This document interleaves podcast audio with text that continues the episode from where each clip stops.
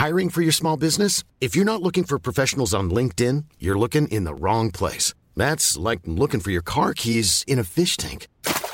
LinkedIn helps you hire professionals you can't find anywhere else, even those who aren't actively searching for a new job but might be open to the perfect role. In a given month, over 70% of LinkedIn users don't even visit other leading job sites. So start looking in the right place. With LinkedIn, you can hire professionals like a professional. Post your free job on linkedin.com slash people today. Hey, it's Ryan Reynolds, and I'm here with Keith, co-star of my upcoming film, If, only in theaters May 17th. Do you want to tell people the big news? All right, I'll do it. Sign up now and you'll get unlimited for $15 a month in six months of Paramount Plus Essential Plan on us. Mintmobile.com slash switch. Upfront payment of $45 equivalent to $15 per month. Unlimited over 40 gigabytes per month. Face lower speeds. Videos at 480p. Active Mint customers by 531.24 get six months of Paramount Plus Essential Plan. Auto renews after six months. Offer ends May 31st, 2024. Separate Paramount Plus registration required. Terms and conditions apply if rated PG.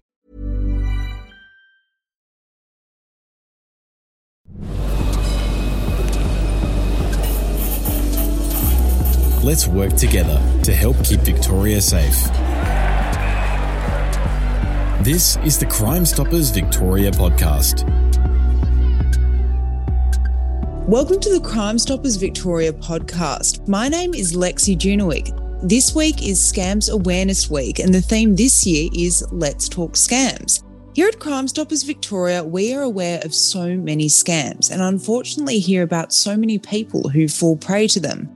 Today, I'm sitting down with two experts in the field who do a lot of work behind the scenes, not only investigating scams, but also working to prevent people from becoming victims. My first guest is Detective Superintendent Jane Welsh from Victoria Police's Cybercrime Division. Joining her is Scott Wall, the Chief Information Officer at Bank Vic. A very warm welcome to you both. Now, before we delve into the complex world of scams, let's find out a little bit more about the two of you. Starting off with Jane, how did you find yourself heading up the cybercrime division? I found myself here at Cybercrime Division after many years in policing. I returned to the Crime Command and I was gifted the opportunity to work in this really, really fascinating uh, space. Uh, we're seeing an increasing incidence of harm across the community in relation to the way criminals are using technology as a force multiplier for crime. So uh, we're growing our capability in this area, and I'm, I'm really, really proud to be uh, building capability with Victoria Police and our partners. Wonderful. And how about you, Scott? What led you to the role of Chief Information Officer at Bank Vic? I've been in uh, technology for far too long, working in banks around the world. So here at Bank Vic for the last five years, and before that at ANZ Bank in Melbourne, and then before that in the UK for a large number of big institutions. My remit covers both all the technology that delivers banking services, but it also covers information and cybersecurity. Obviously, big concerns for banking and big concerns for our members. Fantastic. Now, we know that there are so many scams in the world, but we're going to dive into four today. Now, the first we're going to look into is phishing scams. And just to be clear, that's spelled with a PH. This type of scam was reported more than 40,000 times in 2020, a 75% spike from the previous year. Scott, can you talk us through what phishing scams are? It's to do with the concept of phishing. You throw a, a hook out there and hope that a fish will come along and bite.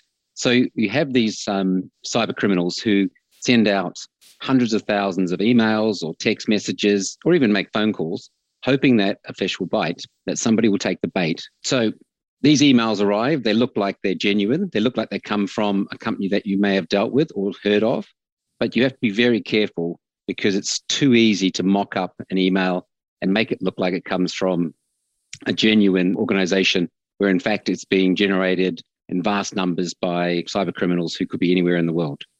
Now, unfortunately, I hear that Bank Vic fell victim to this type of scam, Scott. We are constantly getting bombarded with both phishing attempts, but also a variant which is whaling. And that's where the email purports to come from, say, the CEO or the CFO. We had one example a couple of years ago where some of our members contacted us to say that they were receiving emails saying it was from Bank Vic, asking them to log in and change uh, information in their bank account through internet banking. When we investigated, this link took them to a mock BankVic internet banking site that was actually running on a server in a hospital in Thailand. So we reached out to this hospital. Luckily, we had a Thai speaking person in the company. And it turns out they were not even aware that this fake site was running on one of their servers. And luckily that got taken down. But that's the sort of links that people will go to to extort money or get access to your security credentials. So you must look really long and hard at those emails and think, would my bank send this to me? Would they ask me to do this? Scott, for you, was it shocking that a particular kind of criminal would go to this extent to get into BankVic? Even though you're in the industry, does it come as a surprise to you? Not at all. This is the easiest way to earn money. It's almost impossible to catch these people because they live in places which don't have extradition agreements, or it's just extremely hard to find them. On the internet, you don't know who the other person is. And if they're technically capable, they can very easily convince you that they are somebody they're not. And it's easy money. Once they've got your internet banking credentials, they log in as you and they transfer the money. Luckily, we do have a lot of controls around this, so it's not quite as scary and dangerous as it sounds. But people must be very careful about anything which doesn't look like it's genuinely something that your bank would ask you to do. Now, I'm going to bring in Jane here. What's your take on phishing scams? And can you perhaps shed a bit of light on what business email compromise scams are? Business email compromise scams are really increasing. We're seeing a lot more of them than we have done in the past. And to put it most simply, people or criminals hack into the business system of certain companies and they use their emails to entice other people to divert funds to other places. So, for example, they might replace the legitimate bank account numbers with the criminal's bank account number. And all of a sudden, these emails that look, for all intents and purposes, really legitimate are in fact a means by which criminals can divert payments. They're really effective. And as Scott points out, it is a very profitable crime to be involved with, but it is not impossible to identify, locate, and prosecute these people. Victoria Police, with other state and territory law enforcement, plus our Australian Federal Police and our international partners, work very, very hard to sharpen our collaborative response to this. We're seeing a lot more success than we have done in the past, and we're becoming really, really good at providing a law enforcement response to this sort of offending. And is it the really big businesses that are being targeted, or is it small kind of mum and dad kind of businesses at home that might have started up, say, an online store amid the pandemic? Unfortunately, Lexi, there is no one who is outside the purview of these criminals. Businesses big and small are vulnerable uh, to this sort of offending as you said, it is very difficult to find who is responsible. But in terms of what the person at home can do or the business can do, Scott, what are kind of maybe three or five tips that people can take to prevent this kind of scam? First thing is just use common sense. Is this an email that you expect? Have you seen one before? Is this the sort of thing that the organization that it says it comes from would be expected to ask you? And then have a look at that email does the name that it says it's coming from match the underlying email address? Now, that's a dead giveaway. When the name is John Smith, and then you look at the underlying email address and it's somebody's Gmail account, that sounds like that account has been either set up specifically to do phishing emails or somebody has had their account taken over, which is also very common, unfortunately. Check the spelling and punctuation. A lot of these cyber criminals, English is not their first language. And historically, at least, the, the spelling and punctuation has been pretty terrible, which is a bit of a dead giveaway. Unfortunately, they are getting a lot better. And then check the quality of images and the email signature. Often you'll see emails from Microsoft saying, This is Microsoft. You need to click on this link to download an email or to change your password. Don't do it. Check with your IT department if you're at work or to go directly to the organization that you work for and ask them to investigate as well but just check the quality of the text, the images, check that the, the little footer at the bottom of the email looks correct. So it's really just does it smell right? It doesn't look right, it probably isn't.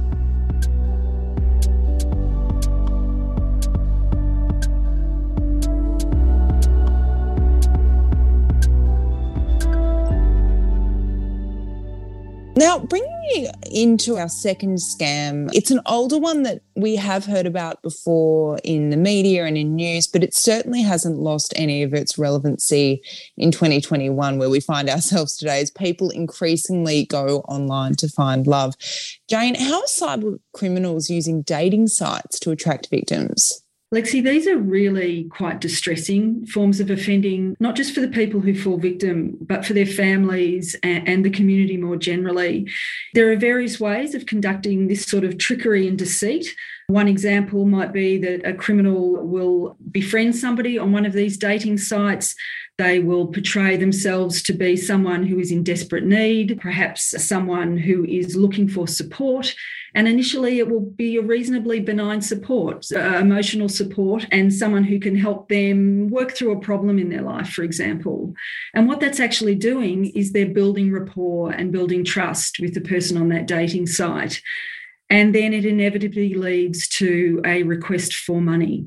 And that might be a request for money to help them out of the predicament that they've been explaining. And um, it's very common, and it is a, a really quite a ruthless way to solicit money from people. Do you find because of the emotional aspect of this kind of scam that the victims are less likely to speak out about it because they might feel embarrassed or ashamed? I think that's absolutely right. And I think police and, and, the community need to speak about this more openly and allow people to understand that this is about trickery and deceit. It's not about them. And it doesn't mean that they're any sort of a person because they fell victim to this deceit. And we can all be vulnerable to this from time to time. Absolutely. Another term that I've heard in this realm of online dating and scams is sextortion. Can you explain a bit about what that is?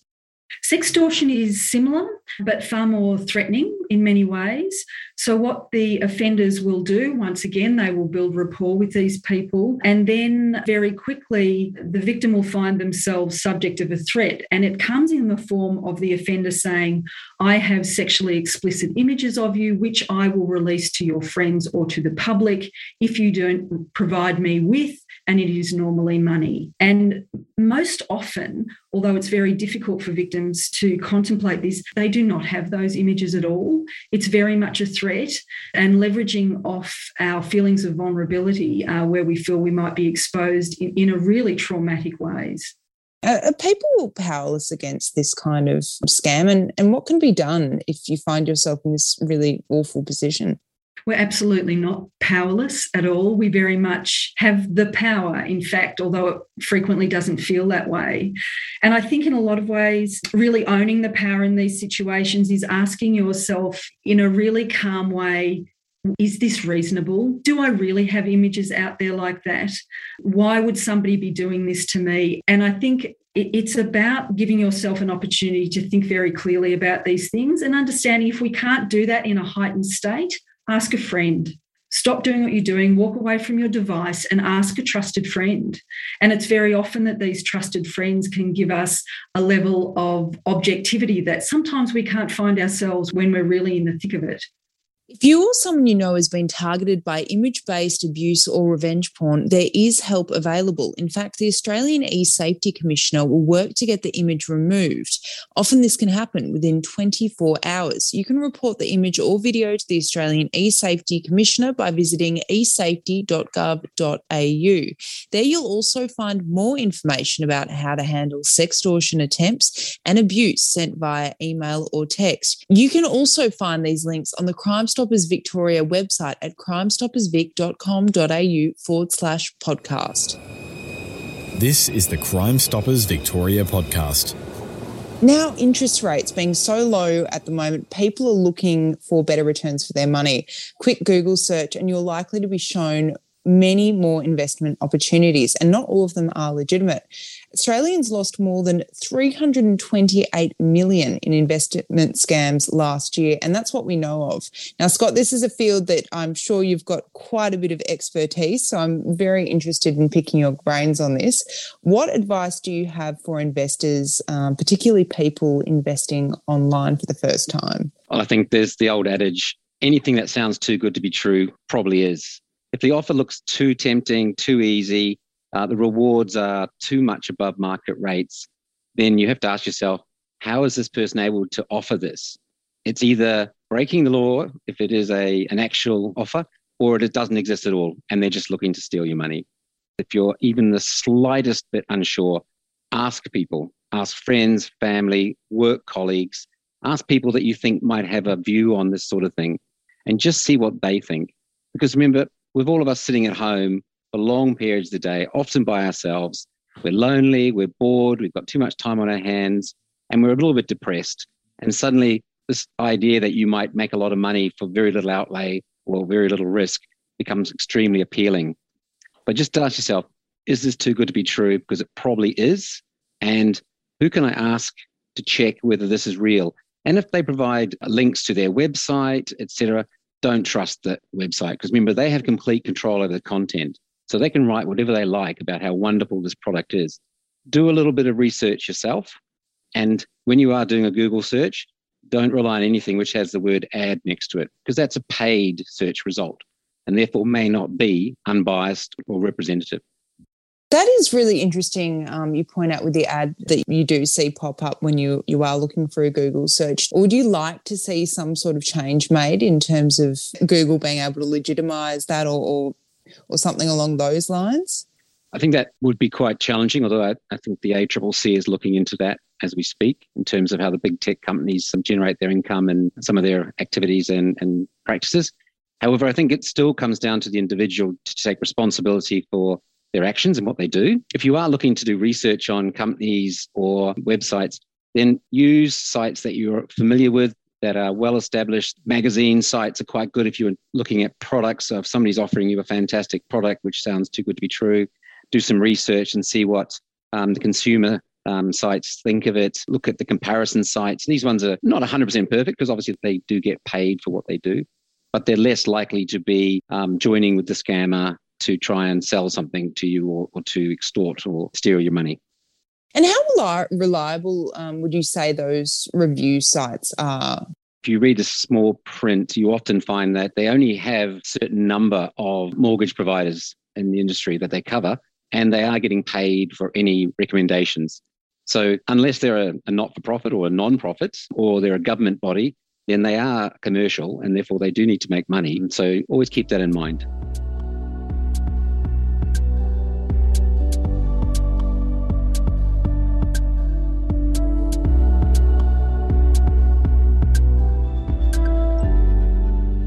Now, criminals aren't just after our money online. Worryingly, they're also after our identity, which is particularly frightening. What use is our ID to cyber criminals, Jane? incredibly helpful for the criminal element because they allow them to open bank accounts and other other means to uh, commit crimes, various crimes, not just profit motivated crimes, but other sorts of crimes also.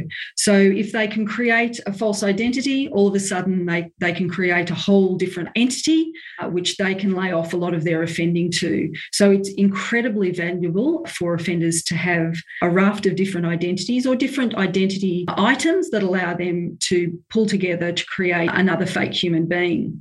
We see a lot of these websites on the dark web, particularly, that provide parcels of identities for sale. Uh, so it's a high profit, high margin activity. And it's really, really important that we keep that in mind when we're thinking about what sort of information we put onto sites to do simple things like purchase online, which we are all very, very fond of doing in the recent 12 to 24 months it's kind of an interesting one because you think if I was walking down the street and someone came up to me and said, hand over your passport, ID, all of that kind of stuff, you'd, you know, fight them off or run away or do something like that. How are people lured into handing over all of this identity online or, or do they do it without even really thinking about it? Interestingly, Lexi, it's a bit of both. And for some reason, we seem to be considering providing our identity or parts of our identity online as being more secure than providing it to that person who approaches you in the street. It's misleading. And I think in a lot of ways, it's really just one of the things that make us very human uh, because we're fallible. So it's, it's about us understanding what the threat is online, but understanding it in such a way that allows us to still engage in the activities that we would like to online, but to do it more safely. Mm, absolutely. And what kind of tips would you offer up, Jane? The very first one in relation to identity is to ask yourself why are they asking? Do I really need to be providing my license number if I want to buy a pair of shoes? Or my passport number. How is that possibly relevant? Uh, and the other thing is these criminals tend to create a sense of urgency. So we think, oh my goodness, if I don't do this now, I will miss out on this wonderful opportunity. This sense of urgency creates in us less of a willingness to pause, step away, and ask ourselves, is this really the right question? Should I really be engaging here? So it's about fighting that urge to be drawn in by the sense of urgency, because by not doing that, we are robbing ourselves of opportunities to be way more diligent and ask many more questions that we need the answers to to stay safe. How about you, Scott? Do you have any particular tips with identities and, and how you can protect them? Yeah, I mean, as the chief information officer of Bank Vic, I don't actually worry too much about having money stolen, which seems strange. Sounds ironic. Yeah, I'm far more concerned about losing the data that we hold about our members because you can replace money. You know, if somebody has money stolen from them, either the bank can replace it if it's a, a genuine crime and, and the person did everything that could be expected, or the merchant where they did the transaction will refund it through the bank because they didn't do enough on the security checking. But once your information is gone, not only is it never coming back in terms of the public domain not having access to it, but it can be replicated millions and millions of times. And you could find that your identity was used in hundreds of different ways by hundreds of different criminals. So it's a lot worse than losing money. And I think further to what Jane was saying, always ask yourself, why are they asking for that? And always set the minimum data sharing required to do any action. Am I really willing to have my documents, such as my passport and my uh, driver's license, out there? Because once they're out there, you can't retrieve them without having to go through the process of cancelling your driver's license or mm. cancelling your passport and getting a new one. But your date of birth's a tough one. Can't change that. Your full name, very difficult to change that one, and probably not something everybody wants to do. So minimize the information you share and make sure that you share it with organizations or people or institutions that you really, really do trust. Is that just on sites or is that should people be kind of aware of what they're, you know, doing on social media as well? Does it go as far as that? 100%. I'm amazed at what people share on social media. And what the criminals will do is they will take information that they get from you through maybe a, a website or a, even a phone call when they can get some information out of you. They can then combine that with what they're seeing on your social media postings and they can build an even more detailed picture of you to become even more compelling when they try to set you up as a fake person. Or they'll then try and contact your bank to convince your bank that they've just forgotten their password and they know all this information I must be the person that I'm saying I am. And we spend a lot of time making sure that the questions we ask to guarantee your identity are going to stop a lot of that sort of activity. But it becomes harder and harder the more people share more and more of their information. Jane, in terms of social media, I automatically think of the younger generation sharing so freely their lives. But do you see really all ages uploading potentially really vulnerable information online that could put them at risk? Lexi, it's across the board. Uh, we have saying for a long time this younger generation sharing too much, but it's not unique to them at all. As time goes on, we're seeing this sharing of information and dropping our defensive barriers across all generations and age groups. If we are using uh, social media of any description, or if we are using uh, the internet to engage in any banking or purchasing or any of those sorts of activities, it's really part of engaging there is understanding what the risks are and what we need to do to stay safe and where we need to go to get more information about those sorts of things. Definitely. Now, with scams, it really is Pandora's box in terms of how many there are out there. We've covered four today. I'd be interested to hear why you both think people aren't taking the steps to protect themselves online, despite all the information um, that is available out there. Do you think it's a case of the relaxed Aussie approach, she'll be right, mate, leading us into trouble? I think it's probably more that we're so used to getting so much value from the internet, generally for free. And a lot of those free offerings are actually based on us sharing information. Uh, I think the comment that's been made several times is if you're not paying for the product, you are the product. And if you look at Google, you can go onto Google Search, you can go onto Google Maps, you can use the Google Android phone. Essentially, you're getting vast amounts of value from Google, but you're not paying them directly. Because what happens is they're grabbing your data, your information, and then they're selling it to third parties. So I think we've got so used to the convenience and free services, forgetting that it's actually being paid for with our information, which is being packaged up and sold to marketers, that we just got used to it. And, and we just expect to hand over information to get services. So we unfortunately have been trained over the last 10 years or so to give up information when asked to. I agree with Scott most definitely. I think also there's very little immediacy in feeling the harm of many of these crimes. The harm is, is delayed on many occasions, and sometimes when it comes to the theft or appropriation of your identity, you actually may not realize that for months and months and months. It is probably one of the other reasons uh, that people aren't taking the steps uh, that they need to and making themselves as informed as they need be. But I must say, I feel the winds are changing somewhat and people are taking more notice of what needs to be done and where they need to go to get the information. But I think it's really important for law enforcement and, and other sorts of areas to really firmly get on the front foot and allow the community to know where the threats are. What do you think's driving this kind of desire for people to know more about online safety and perhaps start implementing those changes? Is it a particular person? Do you think it's just awakening of this generation, having you know seen so many stories and, and horror stories? I think we all suffered very much from this will never happen to me. And that doesn't do us well with the assessment of risk anywhere. So I think that the more we can urge people who have found themselves falling victim to this, the, the more we can urge them to speak about this so the community can see themselves through those experiences. I think that will be really important. Definitely. Now, it's no secret the world we find ourselves in in this current day is a lot different to two years ago. What impact have you seen the COVID 19 pa- pandemic have on how people are being targeted online? It is a perfect environment for online offending at the moment.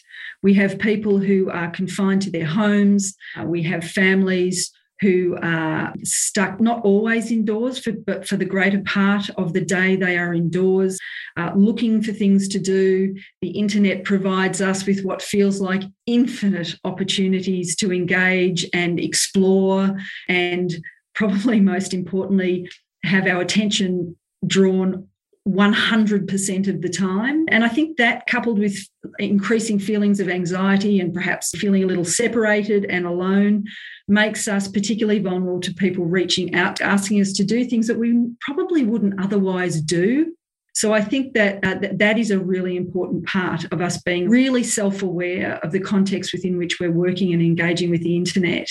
And the numbers, just the raw data has shown us just how at risk we are during these lockdown periods particularly. Mm. And I think that we need to operate online with that very much held in mind all the time.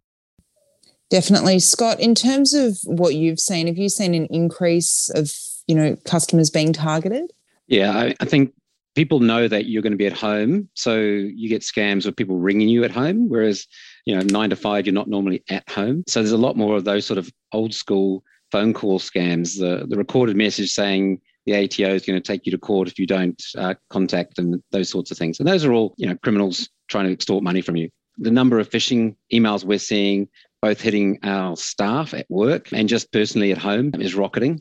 And people are becoming so used to now getting most services through the internet and online. More and more services are being offered, and some of those services aren't legitimate.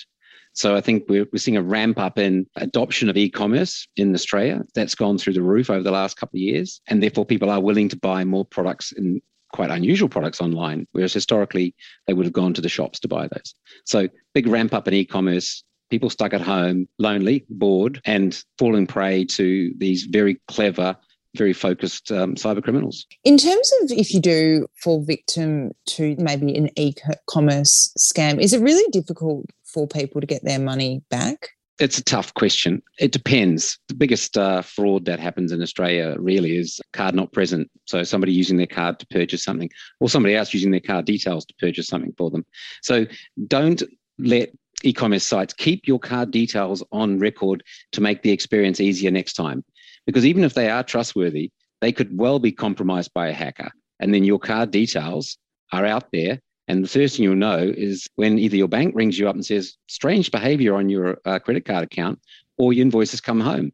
So it's difficult to say people don't use you know online purchases but again use trusted sites if you do think something suspicious contact your bank straight away and your bank will do everything that we can to protect you, both using technology to identify problems before you're even aware, but also to help you recover funds if you are the victim of a crime. And as long as everybody in the value chain or the payments chain is following the rules and regulation, then most people will never have a problem. And if they do have a problem, their bank will sort it out for them. Jane, from your perspective, if people do find themselves, you know, victim of identity theft, what do they do? Do they report it to the police, whether that be by way of phone call or going to your nearest police station? We'd also ask them to place a report on Report Cyber, which is the national reporting platform, and contact your bank, uh, but probably not in that order. Probably bank first. What kind of work is Victoria Police doing behind the scenes? We understand that one of the greatest ways to defend ourselves and, and frankly launch attacks against these sorts of crimes is by working collaboratively with our partners. There is no one law enforcement agency, there is no one industry or government that will be able to deal with this on its own. Uh, we have learnt that, we understand that. So there's an enormous amount of effort going to create partners, build partnerships, build strategies and activities that go to support this across government, industry, and law enforcement nationally and internationally. And we are finding that we're having really great success in that area not just in identifying offenders, uh, but also to disrupt this sort of activity as well. And, and I don't think it's any secret that police across the board are very active in a covert sense uh, online to try and disrupt this sort of activity. One of our main goals is to reduce instances of victimisation, to prevent the crimes happening. And we understand that this is very, very different to what law enforcement has been used to in the past. So, to stop these sorts of crimes happening, it will require us to engage and inform the community about A, the threat, and B, what their role is to stay safe. We will fulfill our role. Community also has a role. And of course, I'm a member of that community as well. So I have a role to keep myself safe as well. So that's really important for us. And we feel that that is very much a priority at the moment.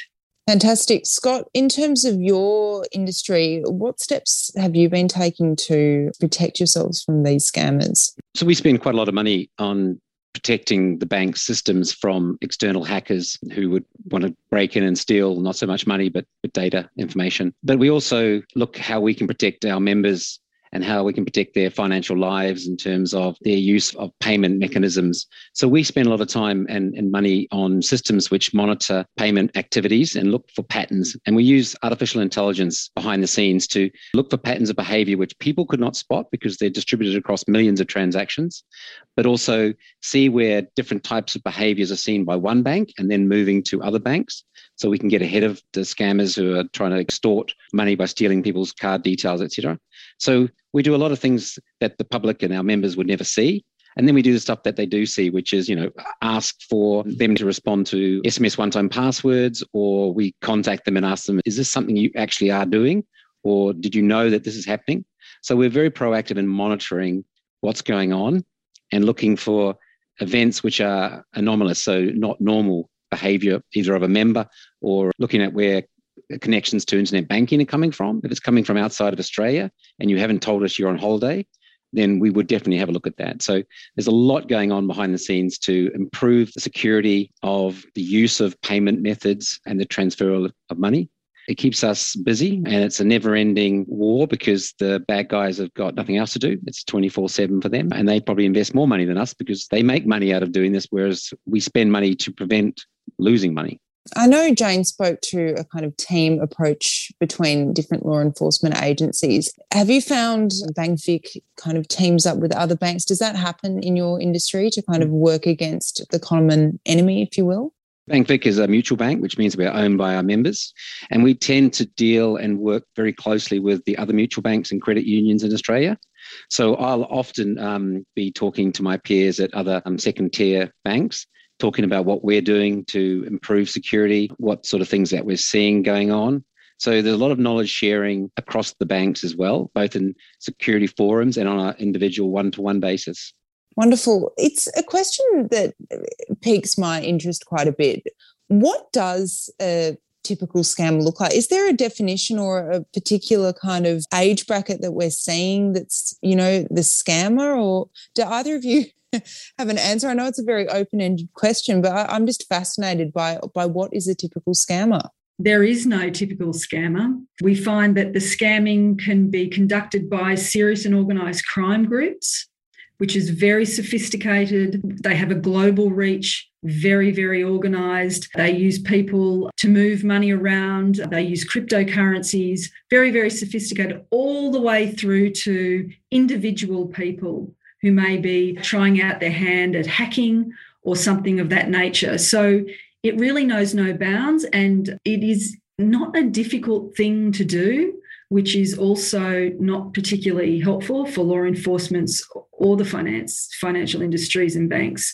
So it runs the whole spectrum, Lexi you have got these very advanced cyber criminal groups. Some of them are semi funded by nation states because they work on behalf of those states when they're not moonlighting for themselves. But the other big challenge is that historically you have to be fairly technically capable to commit some of these cyber crimes. However, people are now earning money out of selling the tools to people to commit crime.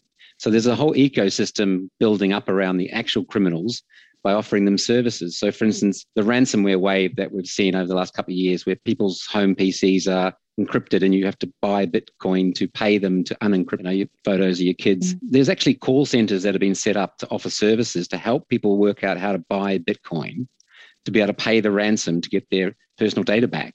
And those call centers, the people there don't really think that they're criminals per se. They're just offering a service. And they often even do um, satisfaction surveys afterwards. So it's a whole world out there that we don't see. It's just kind of hidden away. In terms of penalties here in Australia, I can imagine they'd be very severe for people who get caught. Absolutely. They are very severe. It's becoming more common to see people here in Australia charged. However, we are finding in Australia that many, many of the offenders are actually offshore, hence the necessity for us to work so closely with our national and international partners.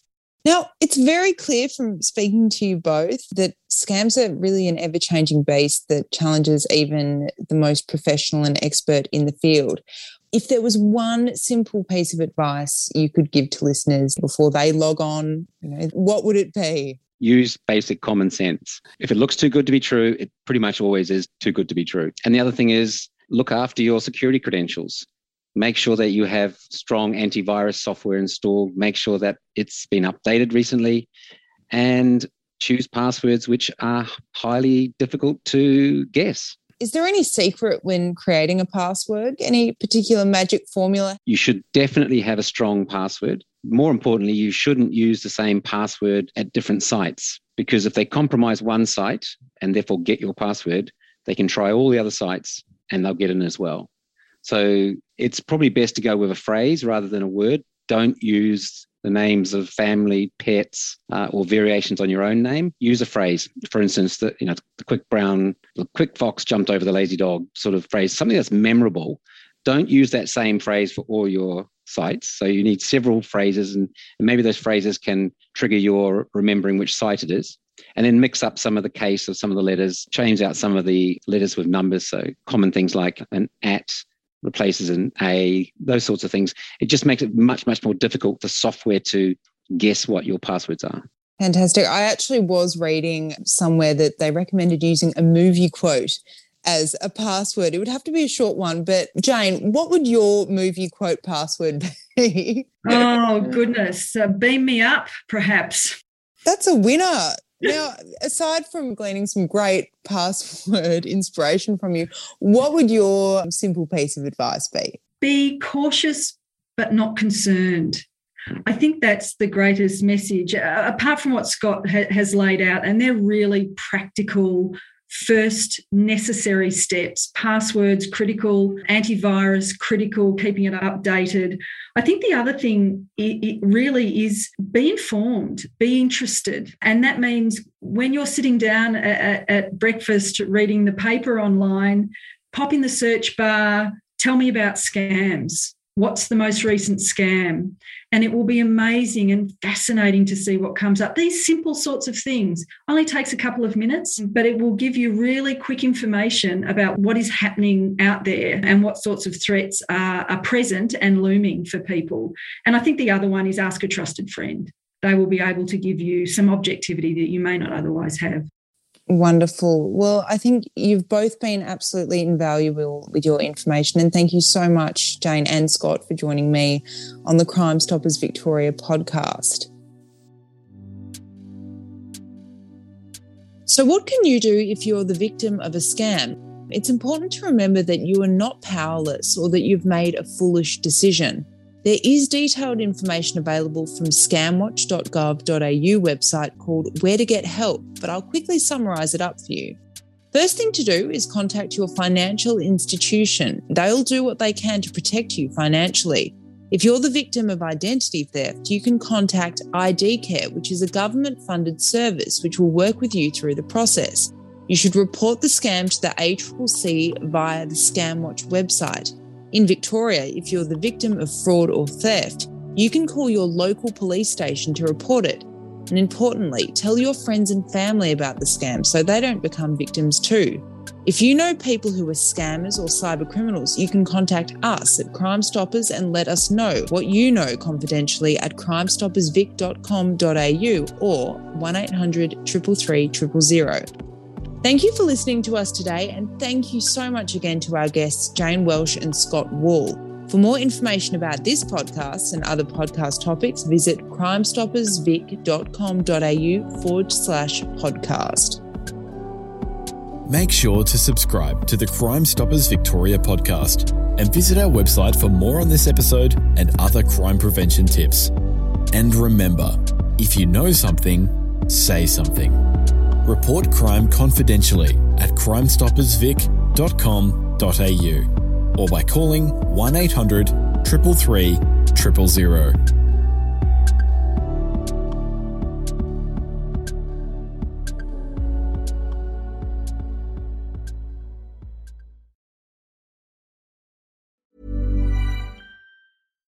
When you make decisions for your company, you look for the no brainers. And if you have a lot of mailing to do, stamps.com is the ultimate no brainer. It streamlines your processes to make your business more efficient, which makes you less busy. Mail checks, invoices, legal documents, and everything you need to keep your business running with stamps.com.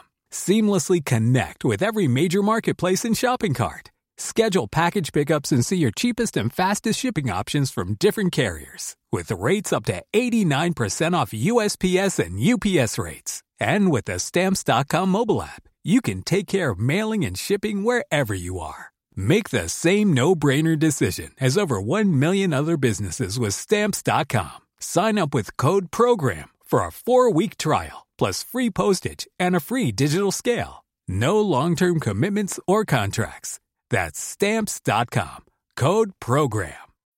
When you need mealtime inspiration, it's worth shopping Kroger, where you'll find over 30,000 mouthwatering choices that excite your inner foodie. And no matter what tasty choice you make, you'll enjoy our everyday low prices, plus extra ways to save, like digital coupons worth over $600 each week. You can also save up to $1 off per gallon at the pump with fuel points. More savings and more inspiring flavors make shopping Kroger worth it every time. Kroger, fresh for everyone. Fuel restrictions apply.